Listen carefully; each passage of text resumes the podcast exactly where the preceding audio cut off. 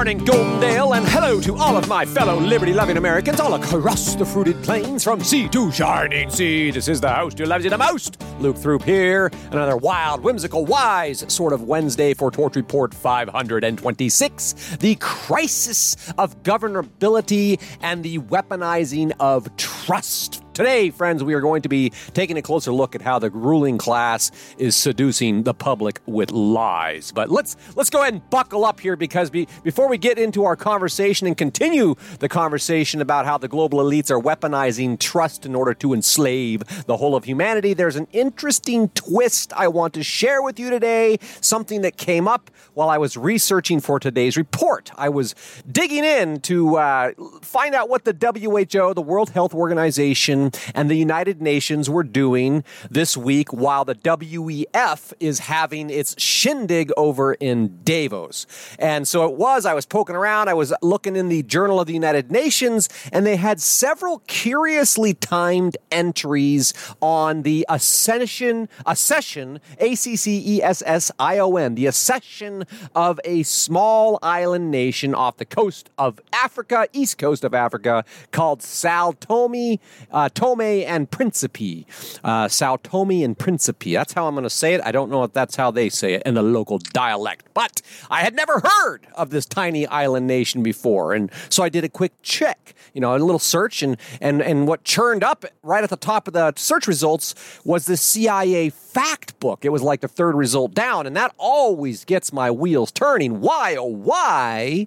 Is the CIA tracking this tiny African island nation? And why, pray tell, did the CIA just happen to have updated their world fact book on Sao Tome Prince and Principe, uh, Principe just last week they updated this? Now so i'm seeing this this journal entry in the united nations and that's that's about the sao tome principe. All right great. That's two different islands. Anyway i'm just going to call it sao tome because uh, that's the main capital and all that Anyway, the CIA, they just updated that and all that. And of course, that got my, uh, as you might imagine, that got my mental wheels turning even quicker. And my curiosity shifted into high gear. And so then I looked at uh, the, uh, the next link, and there was uh, Britannica.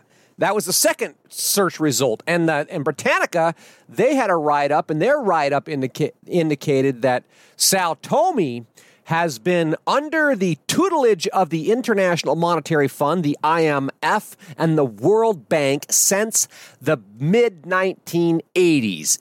Wow! Now that's fascinating. You know, global bankers have been helping this tiny island nation for over 40 years. Uh, the CIA just updated their book, and the and this uh, this all comes out while the uh, that it comes out in the UN Journal while everybody's focusing, all the globalists are focusing on the WEF. Anyway, I wanted to put this into perspective here.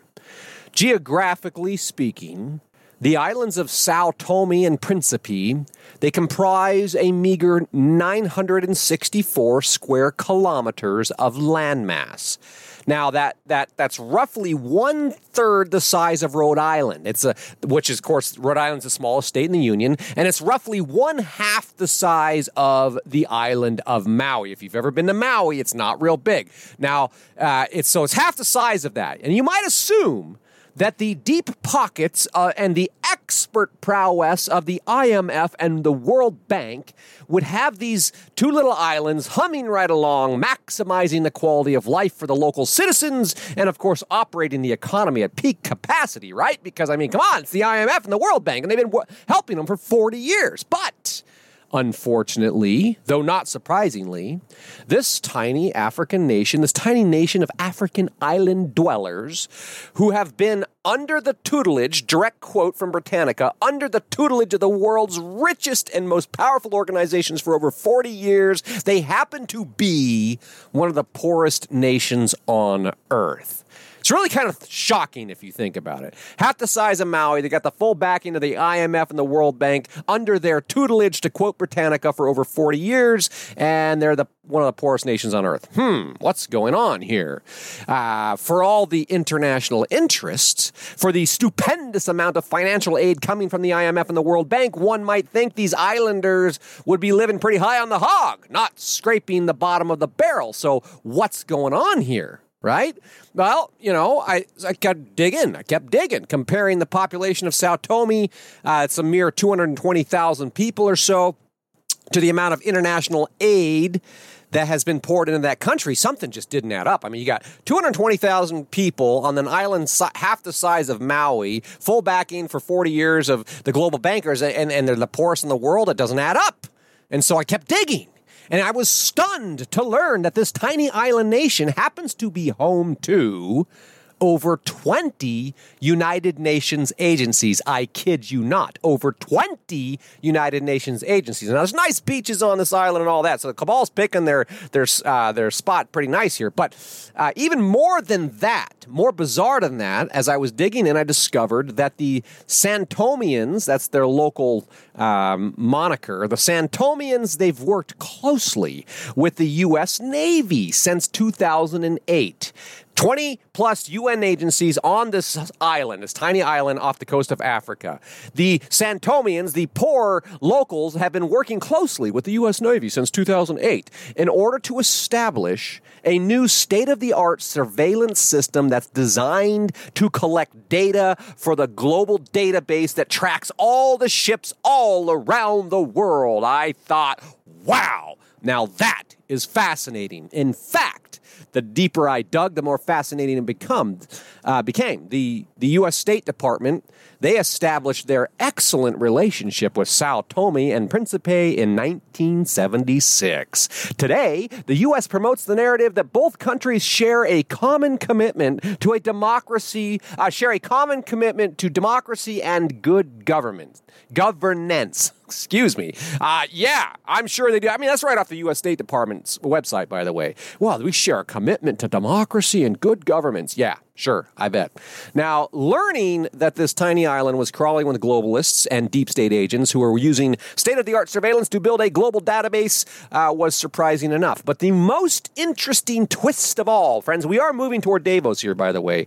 The most interesting twist came when I discovered that the U.S. government broadcasts their propaganda. It's called the Voice of America. They broadcast their Voice of America propaganda from a transmitter in Sao Tome, blanketing much of the African content, uh, continent. Right? And by the way, interestingly enough, the, the Voice of America Charter was signed into law by President Gerald Ford in 1976. Hmm, man, there's all these coincidences keep cropping up, you know?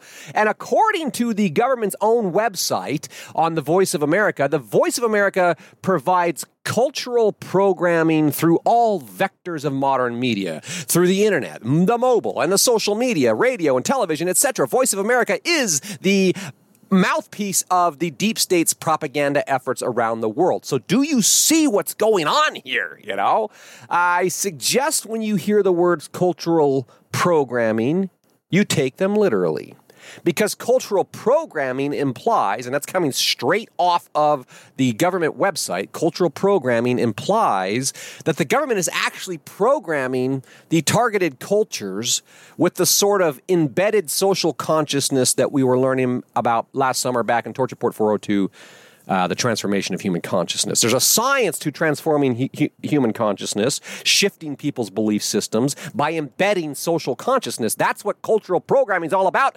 Beaming proudly from the transmitters on San uh, Sao Tome. Now, understanding that the globalists have been researching all of this, the uh, the worldview transformation, the development of social consciousness. They've been studying this, researching this for over a decade. And so we can connect the dots here between the Sao Tome transmitter and the psychological manipulation of the entire African continent. Friends, that I believe, explains their excellent relationship with the U.S. deep state, the IMF, the World Bank, and the various organs of the United Nations. And yet, the locals remain amongst the poorest on the planet. Hmm, those poor, poor peasants. Yeah, something's up here. Friends, I, I, I, submit for your consideration the possibility that what the globalists have done in Sao Tome and Principe They've done it in many other places around the world. There, there, there's a template of sorts, a certain method of infiltrating and capturing a nation's political system in order to impoverish the locals and exploit the territory for its natural resources. Of course, this is all for the purpose of geopolitical advantage and economic gain. But there's a system to it. I mean, that seems like a pretty plausible hypothesis, right? I mean, they've done it in Sao Tome and they've done it in other places around the world. I mean, here's how the systematic takeover actually works. First, the global bankers, they fund a fight for democracy and install a so-called democratic leader.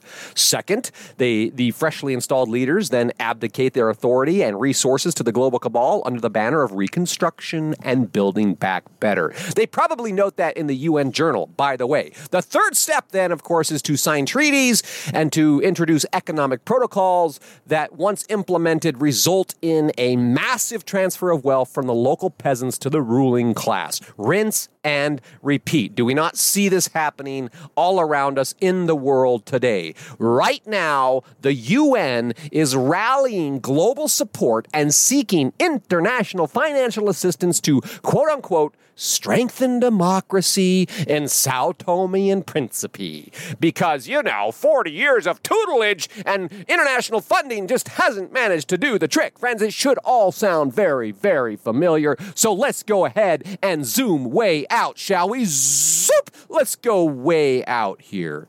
Because yesterday, I, uh, I came across an article that was titled the Republican Revolt Against Democracy Explained in 13 Charts.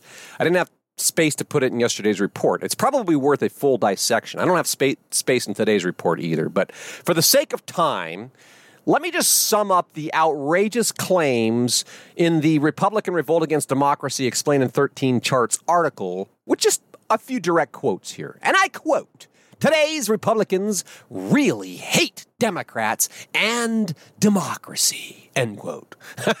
Trump's supporters have embraced anti democratic ideas. End quote. Republicans are embracing violence. End quote. Republicans see Democrats as something worse than mere rivals. End quote.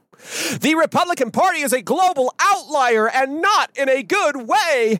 End quote. Republicans dislike compromise. End quote. you can just tell they loathe those dirty, nasty, racist Republicans. Friends, this does all tie back in the Davos, and we're going to get there. But to get there first, get a load of this. I'm reading from the article, The Republican Revolt Against Democracy.